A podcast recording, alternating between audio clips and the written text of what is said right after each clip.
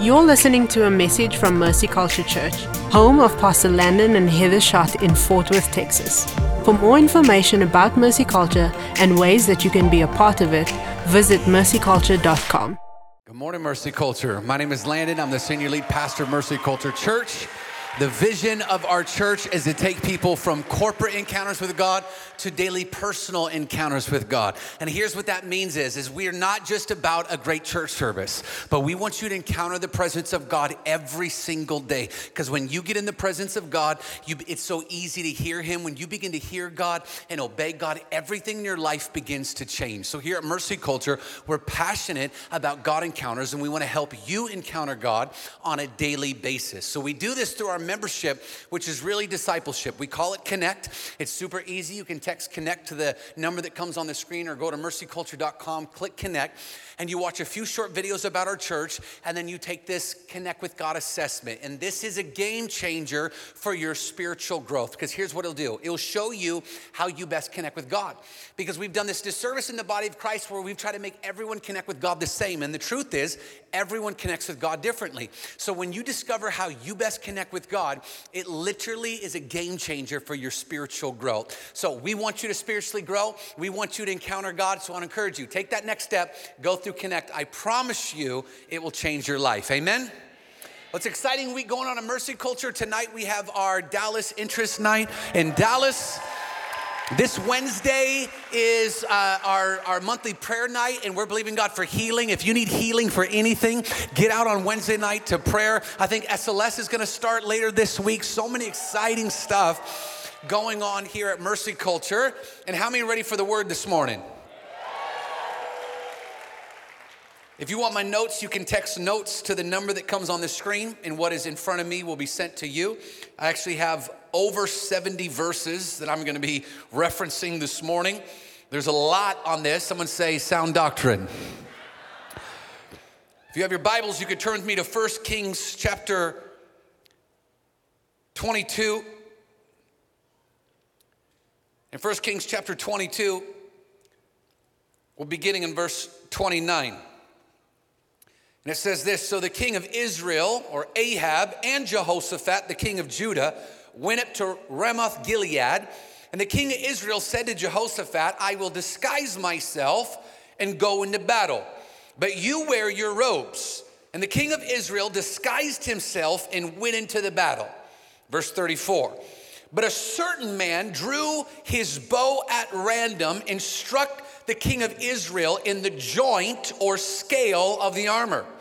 Therefore, the driver of his chariot, he said, Turn around and get me out of this battle. I am wounded. Verse 35 And the battle continued that day, and the king was propped up in his chariot facing the Syrians until at evening time he died. And the blood of the wounded flowed into the bottom of the chariot. Verse 36 And it was about sunset, a cry went out from the army, every man in his city, every man in his country. So the king had died. I came here to tell you this morning when you put on the breastplate of righteousness, you are wearing dunamis. The title of this message this morning is The Breastplate of Righteousness. Let's pray. So, Father, we declare right now your word is true. We declare, let every man be a liar. We pray right now, let your word be a lamp unto our feet and a light unto our path. Holy Spirit, I ask you to breathe right now on your Logos word, your written word. I pray it become alive. I pray that you would give us ears to hear, hearts to receive, minds to understand what your spirit is saying. Father, I declare no spirit but the Holy Spirit is welcome in this room right now. So we say, every other spirit, you must go. Fear, you must go. Any spirit of distractions, you must go. We say, Holy Spirit, come, rule, reign. You are the center of our attention. Holy Spirit, I declare right now, we don't make room for you, but we give you the entire room. Father, I thank you. No one came to hear me, we all came to hear you. So we say, Speak, Lord. Your servants are listening. And all God's people said, Amen and amen. Well, we are stewarding a prophetic word on dunamis, that this would be a year that we would strengthen and fortify our faith. This would be a year where the Holy Spirit's power would be go from resting on us to indwelling or abiding in us. We've been talking about issues of doctrine and sound doctrine and making sure that your faith is fortified this year. And right now we're in a series on the whole armor or the full armor of God. So we're going to strengthen our faith through the full armor of God. Last week, we, I, I did an introduction on the full armor of God, and I taught on the belt of truth and that there's a war on truth because Jesus is truth. When you are not wearing your belt of truth, you are not living in the truth. And when we wear the belt of truth and when we wear the armor of God, we're literally wearing the characteristics or the image of Jesus. I want to encourage you, if you didn't hear part one, make sure you go back and listen to it last week because we set up the whole context of the full armor of God. This morning, we're talking about the breastplate of righteousness, which in chronological order, it is the second part of the armor that the Bible mentions. Ephesians 6 14 says, Therefore, having fastened the belt of truth and putting on the breastplate of righteousness. Someone say, righteousness. This is so important for you strengthening and fortifying your faith is understanding righteousness. Romans 14, 17 says this that the kingdom of God is made up of righteousness, peace, and joy in the Holy Spirit. The entire kingdom of God is made up of righteousness. My mentor and spiritual father was a prophet named John Paul Jackson, and he mentored me for years on a weekly basis before he went to go be with Jesus. And just about the only thing we talked about for the first year was righteousness. That's all we talked about. And I remember him telling me this. He said, Landon, righteousness is the matter of heaven. I said, What do you mean it's the matter of heaven? He said, Everything in the kingdom of God is made of righteousness. Now, I remember being in science class in high school and they were talking about matter, and I was a little confused. And I, I, I, was saying, you know, what do you mean everything is matter? This microphones matter, your chairs matter, the solar systems matter. Matter is what makes up everything. It's the fiber of what everything in the solar system is made of. And that's like righteousness. Everything in the kingdom of God, all of heaven is made of the matter of righteousness. Another way to describe it is it's the DNA of heaven. When Heather and I first got married, we like to lay in bed at night and watch those crime shows where there's like forensics and stuff like that. And we lay in bed and we watch way too many of them. And, and, and, and we'd play this game with each other. And we're like, well, if I was gonna kill you, I'm like, I would burn your body. And so I'd ruin all the evidence and make it so hard for them to figure it out. She's like, no, no, no. They'd find the trace evidence of the how you started the fire and you'd get caught. No, no. She's like, I'd cut your body up into tiny little pieces and I'd feed you to alligators because you're they would digest you in over two hours. And I'll only need a two-hour window and then I'd be in the clear and, and no one would find me out. And it was this like romantic conversation we would have on a regular basis. And it's wild because when you watch these shows, they find one piece of DNA, and that one piece of DNA can either prove someone guilty or innocent of years and years ago, how important this one piece of DNA is. Righteousness, watch, is the DNA of heaven. It's what the entire kingdom of God is made up know, there's a story in John chapter 9, and many of you are familiar with it. It's a story of a blind man, and you've heard preachers talk about it, or you've read it in the Word, and Jesus spit in the ground, made some mud, put in the man's eyes, and, and you know, people kind of get grossed out or can't figure out why would Jesus put mud in someone's face, and they get distracted about the wrong thing. And they get so focused on the mud and the situation that they don't realize that there's an exchange of DNA where there is a man who's blind and can't see. Watch, his DNA isn't working properly. And Jesus takes his spit, or he takes, watch, heaven's DNA, and he puts it in his dysfunctional DNA. Watch, and then all of a sudden he's healed. Watch, because the DNA of heaven invades his DNA. See, that's what righteousness does, is it allows the DNA of heaven to renew your mind. It allows the DNA of heaven to heal your heart. It allows the DNA of heaven to come and heal your body. It transforms you into the likeness of God. That's when you start becoming like the one you've behold. It's the DNA of heaven. When you're understanding the word righteousness, it's a, it's a, it's a funny word. It's, it's the word dikaiosune. And what it, what it means is it's a judicial word that actually predicts the innocence or the guilt of someone. It's, it's, it's a, a courtroom scene where a judge is determining the ruling over, an innocent, uh, over someone, determining if they are innocent or determining if they're guilty. It is a divine approval. And here's what's wild is you cannot from a biblical perspective separate the word righteousness from the word justice. In fact, when I preach on righteousness in a Spanish church and they interpret it in Spanish, there's no word in Spanish for righteousness. They use the same word they use for justice because righteousness is heaven's justice. Righteousness is what is just, watch, in heaven's eyes.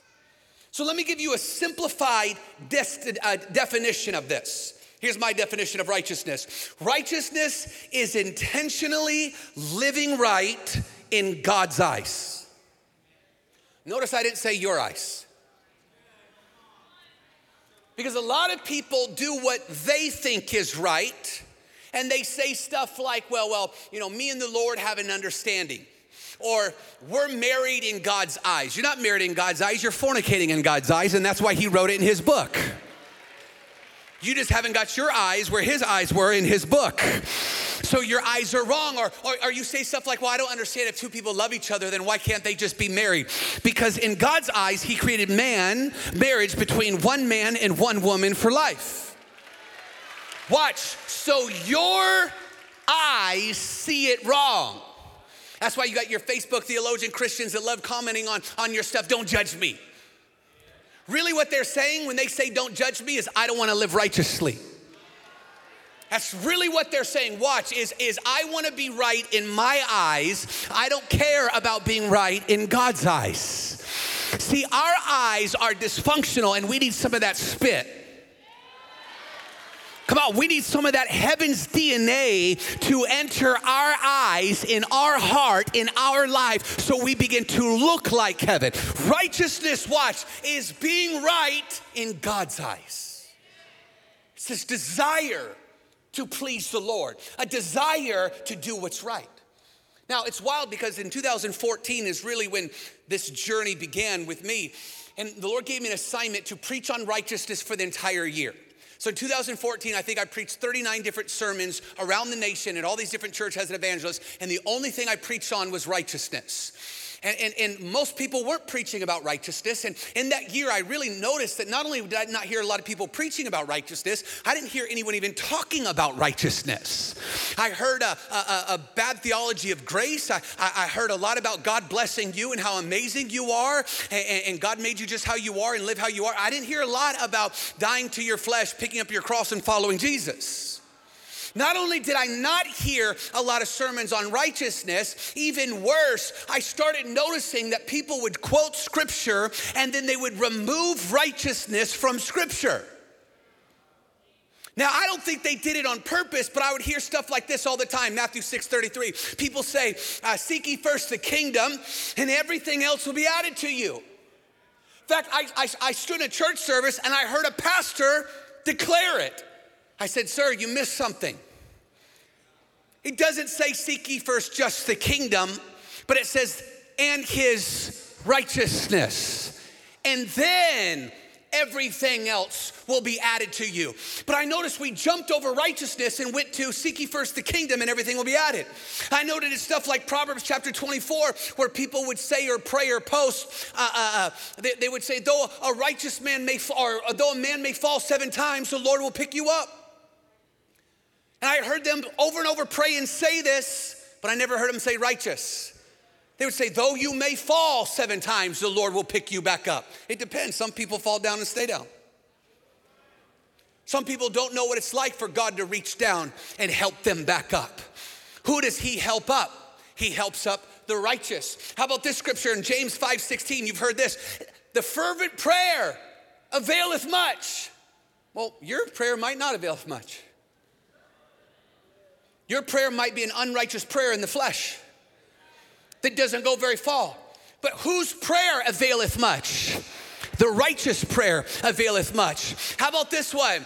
The wealth of the wicked is stored up for you. Maybe. Maybe not. I know it's not stored up for everybody. Who's it stored up for? I've watched this over and over with scripture, people quoting scripture and omitting or removing the righteousness. And here's why people accidentally or on purpose remove righteousness from scripture because righteousness had been removed from their lives. And when righteousness isn't in your lives, watch this, you don't even see it in scripture. That's why it's so dangerous that you could be familiar with something but not have the revelation of it. Please listen to me today, church. I don't want to talk about a subject that you've heard so many times in church where you pass over it. You said, Oh, I've heard that scripture before, or I understand this, or I know what this is. Watch. Well, you know what I love about God's word? Is it's alive. You read any other book, you read Moby Dick, and it's just about a whale. But you read one scripture a thousand times, and then he breathes upon it, and it comes alive, and it starts speaking to you again. And even though the doctrine doesn't change, it says something and fresh because the Holy Spirit wrote it and the Holy Spirit is living and active and breathing on it today. I love God's word, watch, because it becomes alive again. I don't want you to be familiar with righteousness and you don't know the revelation today. So lock in with me as I talk about the scripture. Talk, lock in with me as I read to you these 70 different scriptures and talk about what the kingdom of God is. Let me give you some practical advice. When you're reading your Bible, underline every verse on righteousness or righteous in the same color. And start paying attention to how much God is pointing to righteousness. You could do the same thing with truth with a different color. You could learn how to recognize what God's word is saying by doing this. Do you know there's over a thousand scriptures on righteousness? It would take you hours to sit and just read every verse on righteousness. The reason why you can't get through Psalms, you can't get through Proverbs, Old Testament and New Testament. Old Testament, who did God save humanity through? Noah, a righteous man. Who was the father of faith? Abraham, a righteous man. He was always looking for someone to partner with righteousness. How about Job in the Old Testament, where it's one thing for the, the, the enemy to say your name, it's something else for God to say your name to the enemy. Satan never brought Job up. God said, Satan, are you tired of messing with the faithless, faithlessness Christian? Have you considered my servant Job? There's no one like him. Watch, he's righteous. Ah. Then, then, then here's what, what, what uh, Satan said. He said, Does Job fear you for nothing? He said, You put a hedge of protection around him. You lift that hedge, he won't love you. Now, the first thing I notice is whoa, whoa, whoa, whoa. If God gives out heads of protection, where do I get one?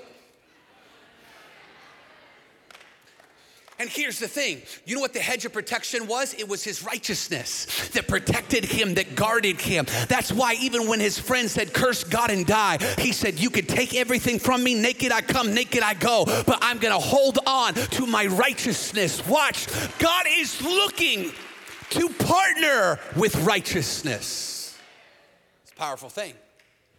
All throughout scriptures, you know these scriptures, let them come alive in you. We see the righteous Righteousness is in the full armor of God, Ephesians 6. Righteousness is in the uh, Sermon on the Mountain, the Beatitudes, Matthew 5, 6. The righteous live by faith, according to Galatians 3. The righteous are bold as a lion, according to Proverbs 28. God's prayers, our ears are, are listening to the prayers of the righteous, 1 Peter chapter 3. How about the righteous are never forsaken, Psalms 37. Righteousness yokes or unifies believers, 2 Corinthians chapter 6. We're persecuted because of righteousness, bring it on, Matthew Matthew chapter 5. Or I love this cities are spared for righteousness according to Genesis chapter 18. I love Genesis after 18. Let me take a second with it because in Genesis chapter 18, it's the story of Abraham who was a righteous man and he's crying out for an unrighteous city. And despite what woke theologians will tell you, the reason why God destroyed Sodom was not inhospitality, it was over its grotesque perversion. It was a city that was known for homosexual practice. It was a city that the men tried to rape and have sex with angels. It was a wicked, vile, perverted city. And we know it was immoral because there wasn't righteousness in it. So, watch in Genesis chapter 18, put it on the screen. Abraham begins to ask God, he begins to negotiate with God, what would it take to spare this city? And the first thing he said, Would you spare it for 50 righteous? Then he starts negotiating with God. He's like, God, could we do it for 40, 40, 40, 40? How do I get 40, 40? How about 30? Will you do it for 30? I hear 130, 30, 130. What do you do it for 20? 20, God. And he gets all the way down to 10. And we don't know why he stopped at 10. Some theologians have different opinions on it, but I think the most logical argument is he couldn't count less than 10. But here's what we know watch this. God said to Abraham, I will spare the city for 50 righteous, and I will spare the city for 10 righteous. Now, I'm not a mathematician, but that's only the difference of 40 righteous people.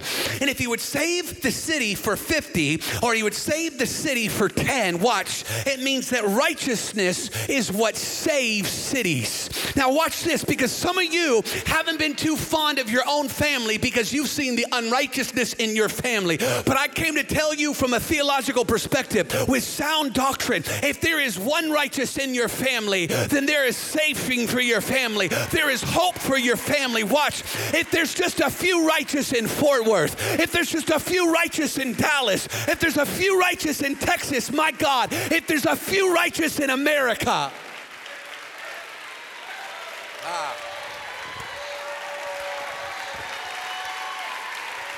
See, hold on, hold on. Because the enemy will just tell you how dark America's getting. And I get it. They're, do, they're doing sex changes on kids. I get it. We've kicked God out of schools. I get it. It's getting darker. It's getting corrupt. I understand what's going on. But here's what I know is that righteousness is what changes families. It's what saves cities. It's what turns around nations. Watch. This is our answer. But I also need to caution you. Righteousness is what saves cities not self righteousness. Well, oh, this is where you have to be careful. What is self righteousness, Pastor? Self righteousness is when you start thinking your works made you righteous. It's when you've been around church folk too long and your outfit too pretty and you smell too good. This is this is when you start pretending like this is who you really are. We know how you dress up at church is just your representative. We know that's really not who you are. Come on, I'm talking about the person that was cursing just a few days ago. I'm talking about the person that was struggling with lust just a moment ago. I'm talking about the gossiping, backbiting, things that in your mind that if we knew, you wouldn't think you were so righteous. And there's some church folk that think that you just, because you don't sleep around, you're righteous. Where you commit abomination of gossip on a regular basis. Your mouth is more perverse than their body is. See, this is where you got to be careful. At any time, watch, you think you have anything to do with your righteousness. In fact, scripture says that no one is righteous. The prophet said it like this Your righteousness is like filthy rags. I don't mean to get too gross in here, but if you study that in the Hebrew, your filthy rags is like the, the, the discard of a cloth that a woman used during her menstrual cycle. On your best day, that's how righteous you are. Ah, this is this is what we need to understand. This is what religion tries to do. It tries to make it about your works. No, works comes later. Faith comes first. Let me teach you. This is important. Let me give you some sound doctrine right here. There's two kinds of righteousness that we find in Scripture. The first is called imputed, the second is imparted. Imputed righteousness is simply this it is a free gift that God gives you. It is a free gift when Christ Jesus took your place of sin and exchanged it with his righteousness. So he changed, trades you his righteousness for your unrighteousness through the sacrifice on the cross. Could someone say thank you? So that word imputed means this credited to someone else's behalf. This is so important because this will help you from getting religious. It means this you didn't deserve it.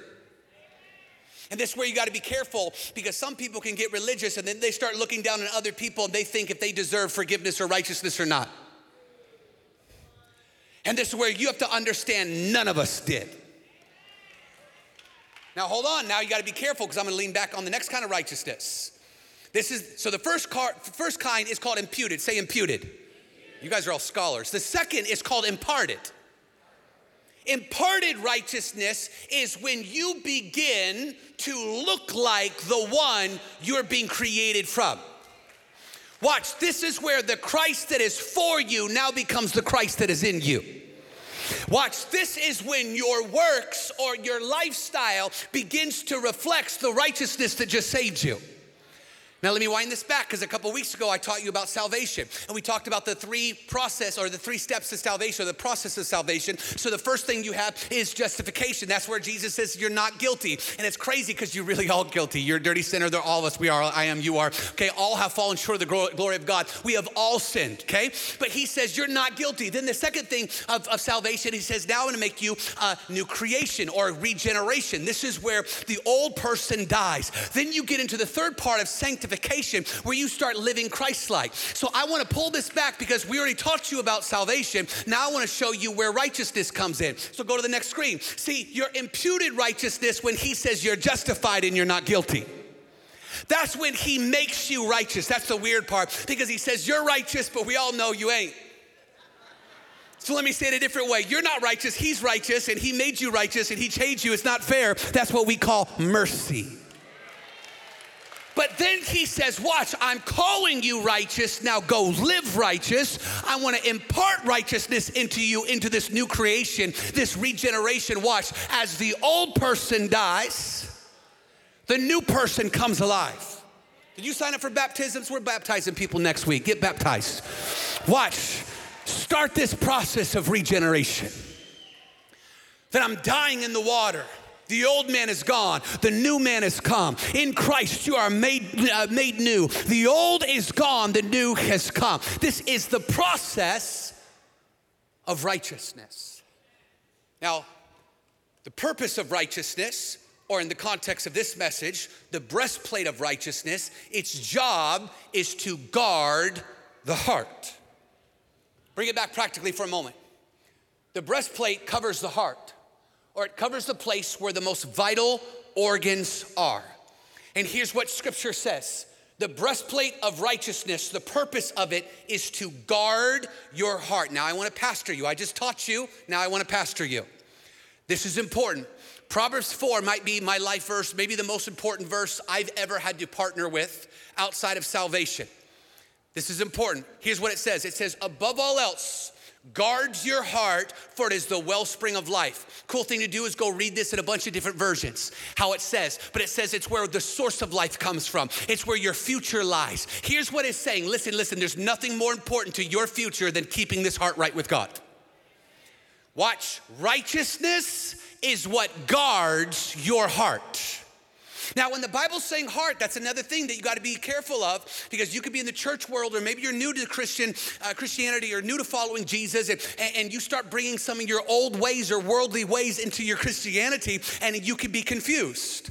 Because in the church world, we say a lot of things that aren't biblical. We say stuff like, well, I'm just gonna go with my heart. No! No, stop. You need a good friend to say, no, I'm gonna judge you right now. No. Every time you go with your heart, you make bad decisions. That's why you keep getting bad relationships. That's why you keep getting bad business deals. That's why you keep doing dumb things. Stop going with your heart. Jesus never said go with your heart. That's why we have daily encounters. That's why I have an intimate relationship with Jesus. We don't go with our heart, we go with God's word and where the Holy Spirit leads us. So, watch, if we make a mistake, you know what the mistake was? I tried to please the Lord. Not I went with my heart. Let me warn you, okay? Because let me tell you what the Bible says about your heart. You ready? Turn your neighbor and say, He's about to go in. Jeremiah 17, 9. The heart is most deceitful of all things, desperately wicked. Who really knows how bad it is? Yeah, that's you going with your heart right there. Let me say it a different way. I'm just really gonna go with desperately wicked, and I don't even know how bad it is. How about Romans 21, the fall of humanity? It says this For although they knew God, they did not honor him as God or give thanks to him, but they became futile in their thinking. Their foolish hearts were darkened. Matthew 7 21, from within our heart of a man comes evil thoughts, sexually immorality, murder, and adultery. Now, when I say heart in the Hebrew, it's the word lebi, which means this it means the center of everything the core of everything. And it could be a little confusing in the scriptures because sometimes he'll use the word heart and soul interchangeably. But what it's talking about is the inward core of a man. I love what Dr. Brown says. He says this is how he defines heart personally the seat of his emotions, the core of a being, or the guts of how I feel or what I believe. So let me give you the most simplified definition I can it's the core of a person. Your heart is the core of who you are. And this is what you have to understand the heart is important to the Lord. Now, it's wild because in church, the outside is most important sometimes. Or with your friends, the outside is the most important. How do you look? How influenced you are? How successful you are? How wealthy you are, all these outside things. Where do you live? Where do you drive? All of this outside stuff. And here's the danger is if you don't understand how valuable the heart is, you'll end up looking on outside things instead of the most valuable thing.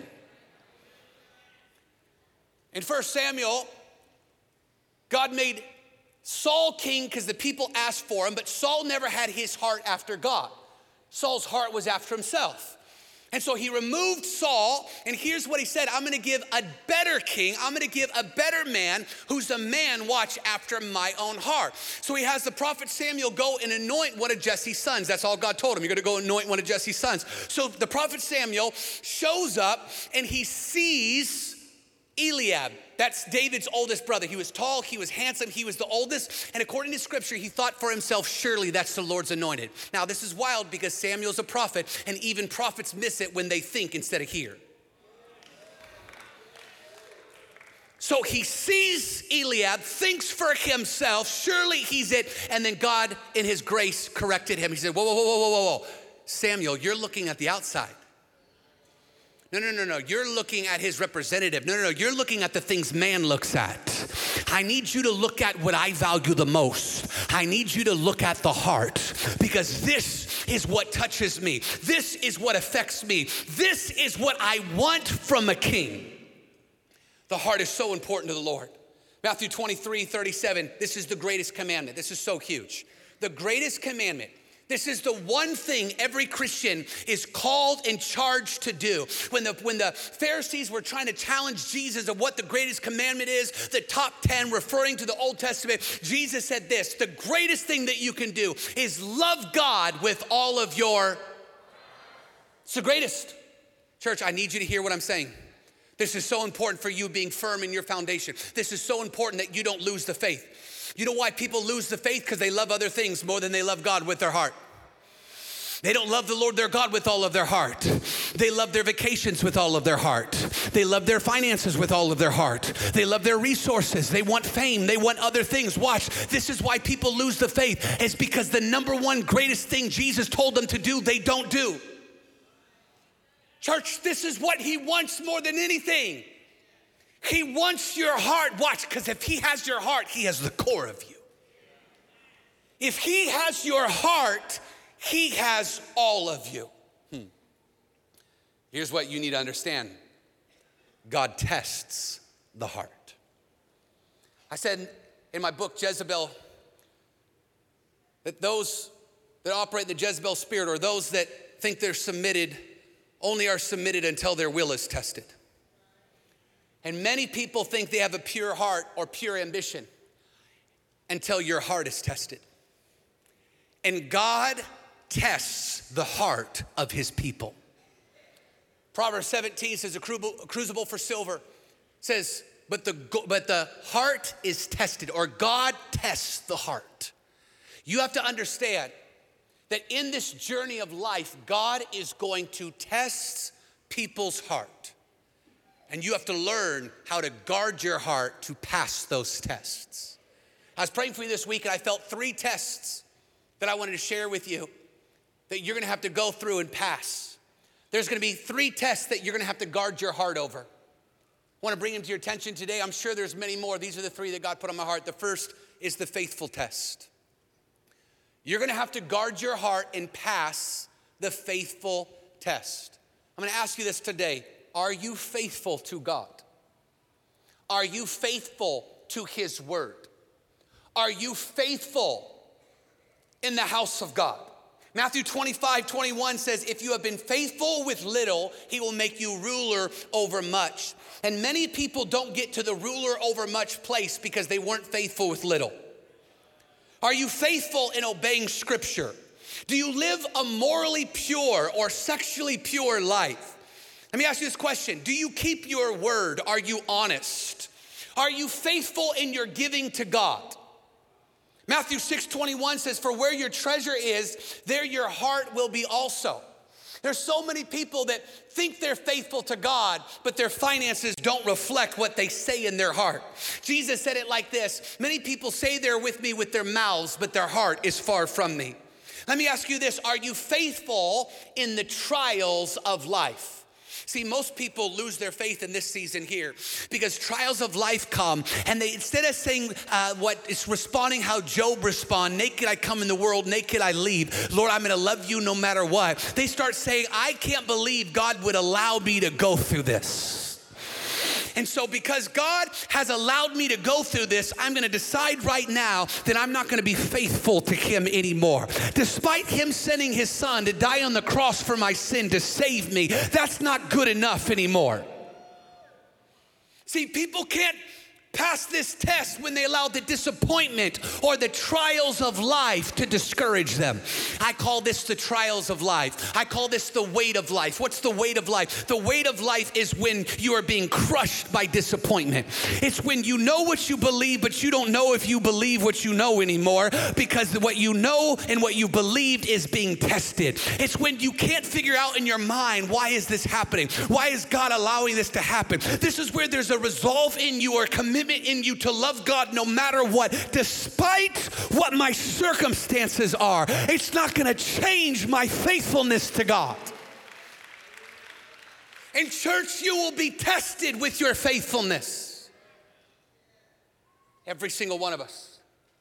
And here's the thing is if you don't pass this test, you will be tested again. And I don't know about you, but I'm not one of those ones that like to retake tests. I want to learn it the first time. Well, what if you just stopped right now and instead of in complaining in your daily encounters, what if you started asking Holy Spirit, what are you trying to teach me? I, I, I told you I'm going to pastor you now. What if instead of letting offense come in, what if you started to ask him, okay, I, I'm, I, I'm not seeing the finances that I thought I would see. So, what are you trying to teach me about stewardship? What if you said, I am not seeing the healing that, that I was believing for? What are you teaching me about faith? And it's not that I don't have enough faith. Someone needs to get healed of this right now. You have enough faith. It's not that you need enough faith. Maybe God just wants to teach you something in this season. Maybe you need to learn what Paul learned when he was in jail. That in this season, God wants to do something greater in me than the surroundings around me. Look at these are the seasons that God will produce something great. Church, hear me, but you have to be faithful. Ah. I, I feel like I can't leave this for a second. You will not get promoted in the kingdom without faithfulness. You will not spiritually advance without faithfulness. So I came to ask you and your pastor, where are you not being faithful? What area of your faith are you not being faithful? Proverbs 24 10 says, If you faint in the day of adversity, your strength is small. I like how the message Bible says it. It says this If you fall into pieces in crisis, there wasn't much to you in the first place. After you pass the faithful test, the second test you're gonna have to pass is the success test. See, the faithful test, you know you're being tested and you know when you pass. because you finally make it through. You finally have joy. You see yourself coming on the other side. The successful test is a harder one because it's a pop quiz and you don't know when it's coming. See, the success test is how do you respond to God's favor? How do you respond to success? See, the children of Israel had to pass this test. It was easy when they were being persecuted in Egypt and slaves in Egypt because they made it out. But all of a sudden, God started blessing them. All of a sudden, they got in the promised land. All of a sudden, they got in the goodness of the Lord. And what happened? They forgot. Go read the Old Testament over and over, and they forgot, and they forgot, and they forgot, and they forgot. My God, I don't want to forget. No, no, all of a sudden, people start telling you how great you are. You start believing it. Start telling you how wise you are. I am wise. How anointed you are. I am. You're right.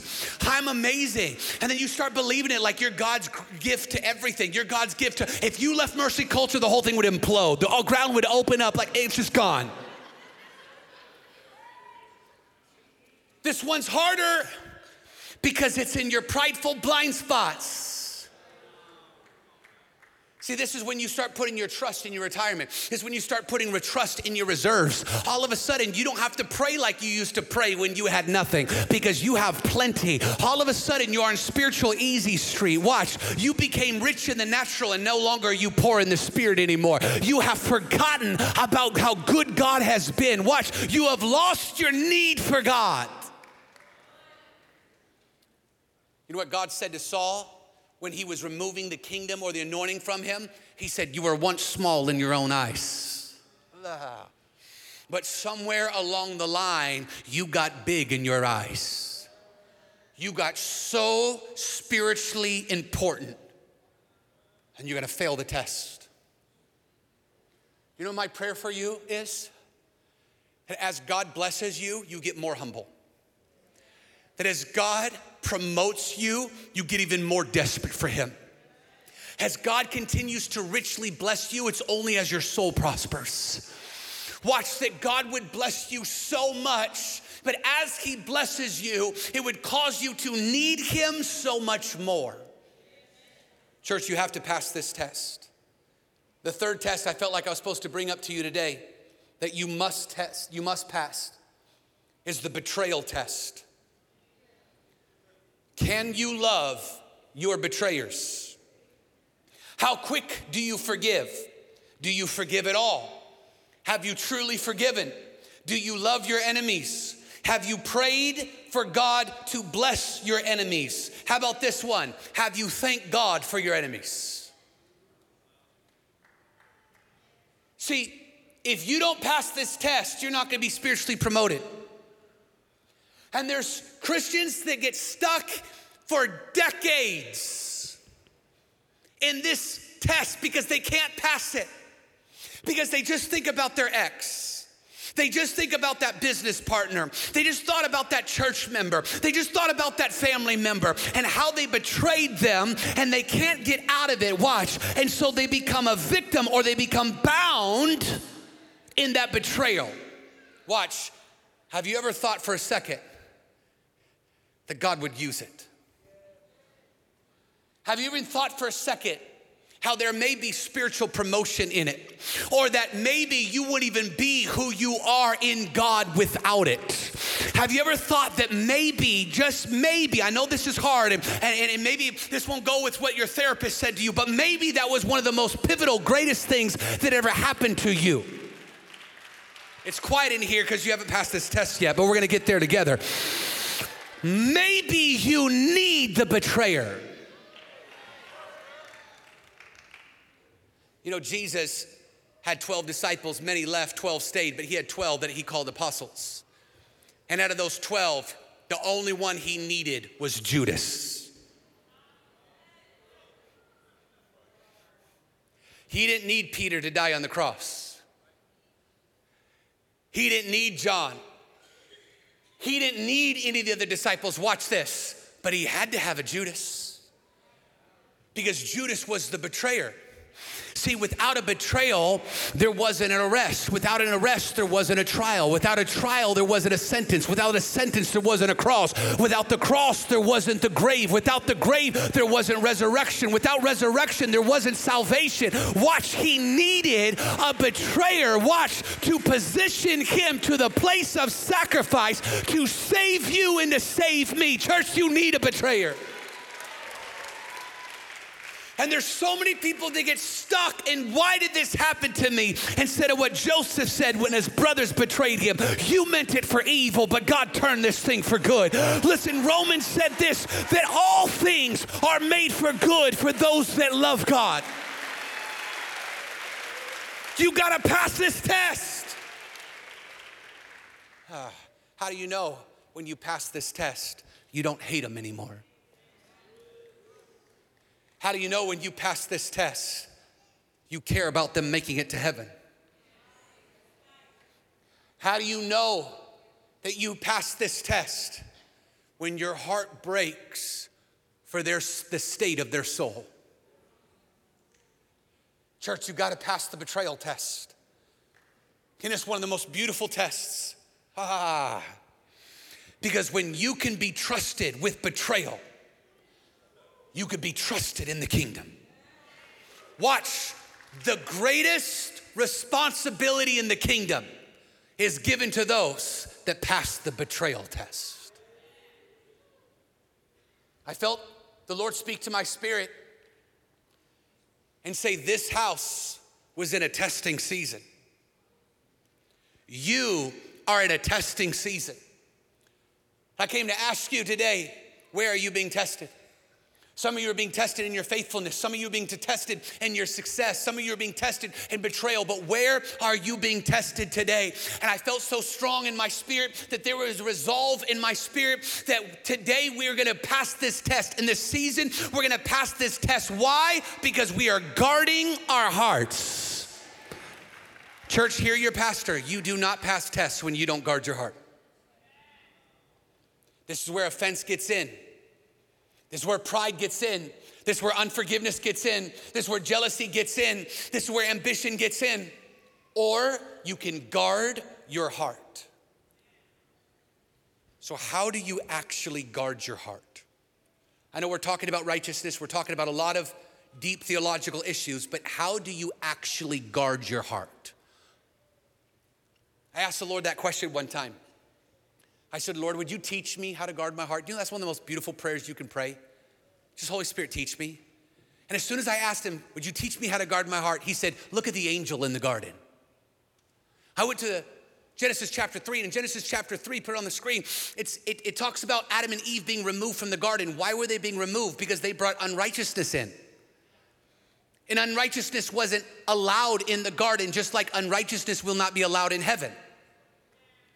So God removes Adam and Eve from the garden, puts an angel, a cherubim, with a sword on fire, guarding the way back into the garden. The Holy Spirit said, Look at the angel. He was holding a sword on fire.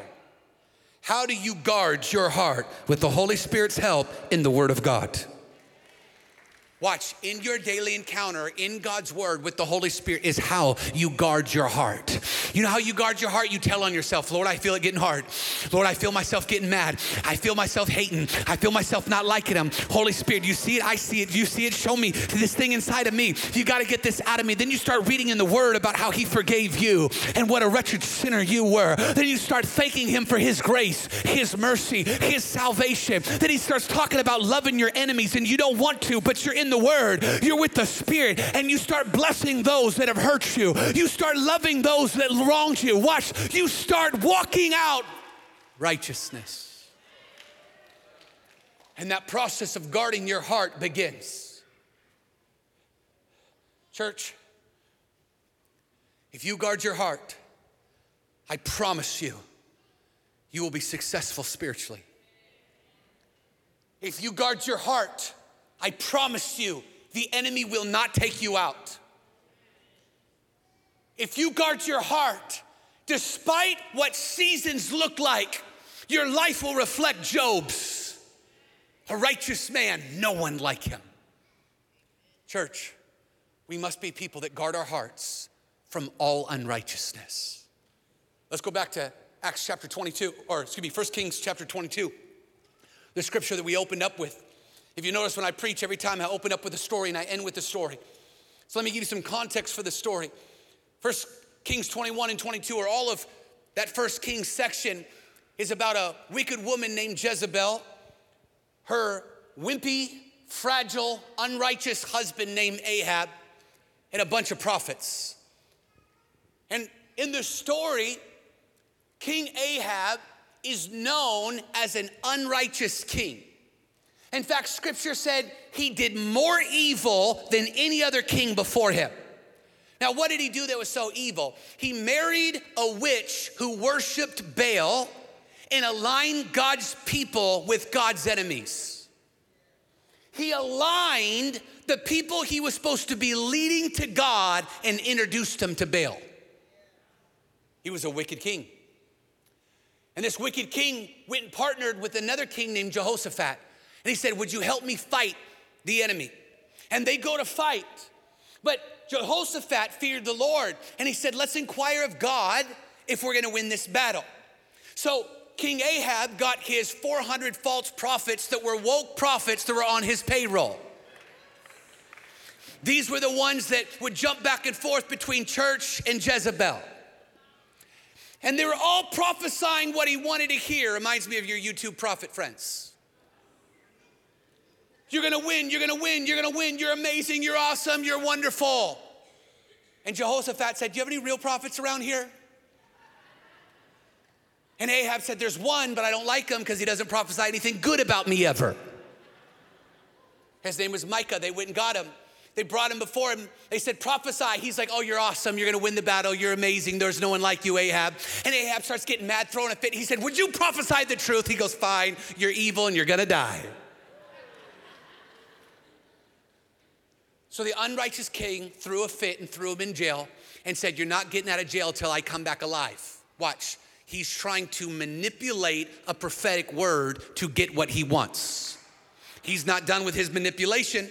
So then he goes to Jehoshaphat and said, Hey, I'll tell you what, um, you dress up like a king because you're a king when we go into battle, but I'm gonna disguise myself. Now, why would he try to disguise himself in battle? Because he thought the king would be taken out because the prophetic word. So if I don't look like a king, I can't be taken out because someone won't recognize me. Watch. And I can manipulate the judgment of God through my strategy.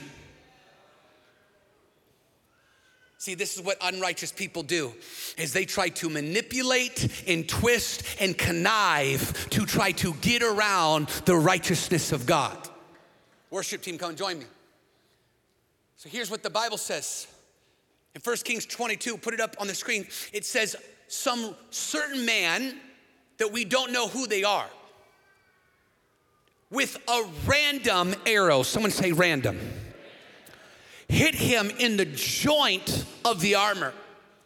Now, if you study where the joint of the armor is, the joint of the armor is a gap that is in the breastplate. So, watch this.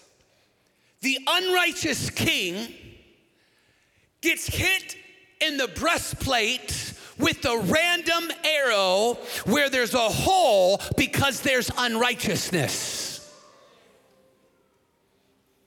Church, I came to tell you today where there's unrighteousness in your life are the holes in your breastplate.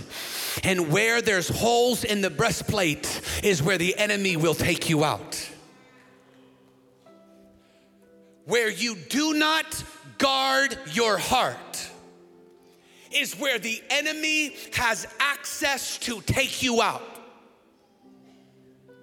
You know what's wild about this story? Huh. The arrow wasn't even meant for the king.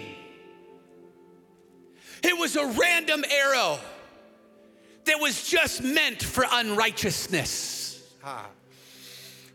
Do you realize it doesn't matter who you are? It doesn't matter how wealthy you are. It doesn't matter how long you've known the Lord. It doesn't matter if you've pastored before. It doesn't matter what degrees you have. It does not matter how successful you think you are. You are just as susceptible to the arrows as anyone else when you don't guard your heart. Watch, and even kings can't hide when they live unrighteous lives. Just like God took the rock from David's sling and placed it in the forehead of Goliath. He took a random arrow and it made its way to the heart of an unrighteous king. Church, when you put on the breastplate of righteousness, you are wearing dunamis. And when you guard your heart, when you live in righteousness, watch what is right in God's eyes, you are wearing the armor of God. We hope you've enjoyed this message from Mercy Culture Church. If this podcast has blessed you, we'd like to encourage you to share it with a friend. To learn more about us, find us on social media and online at mercyculture.com.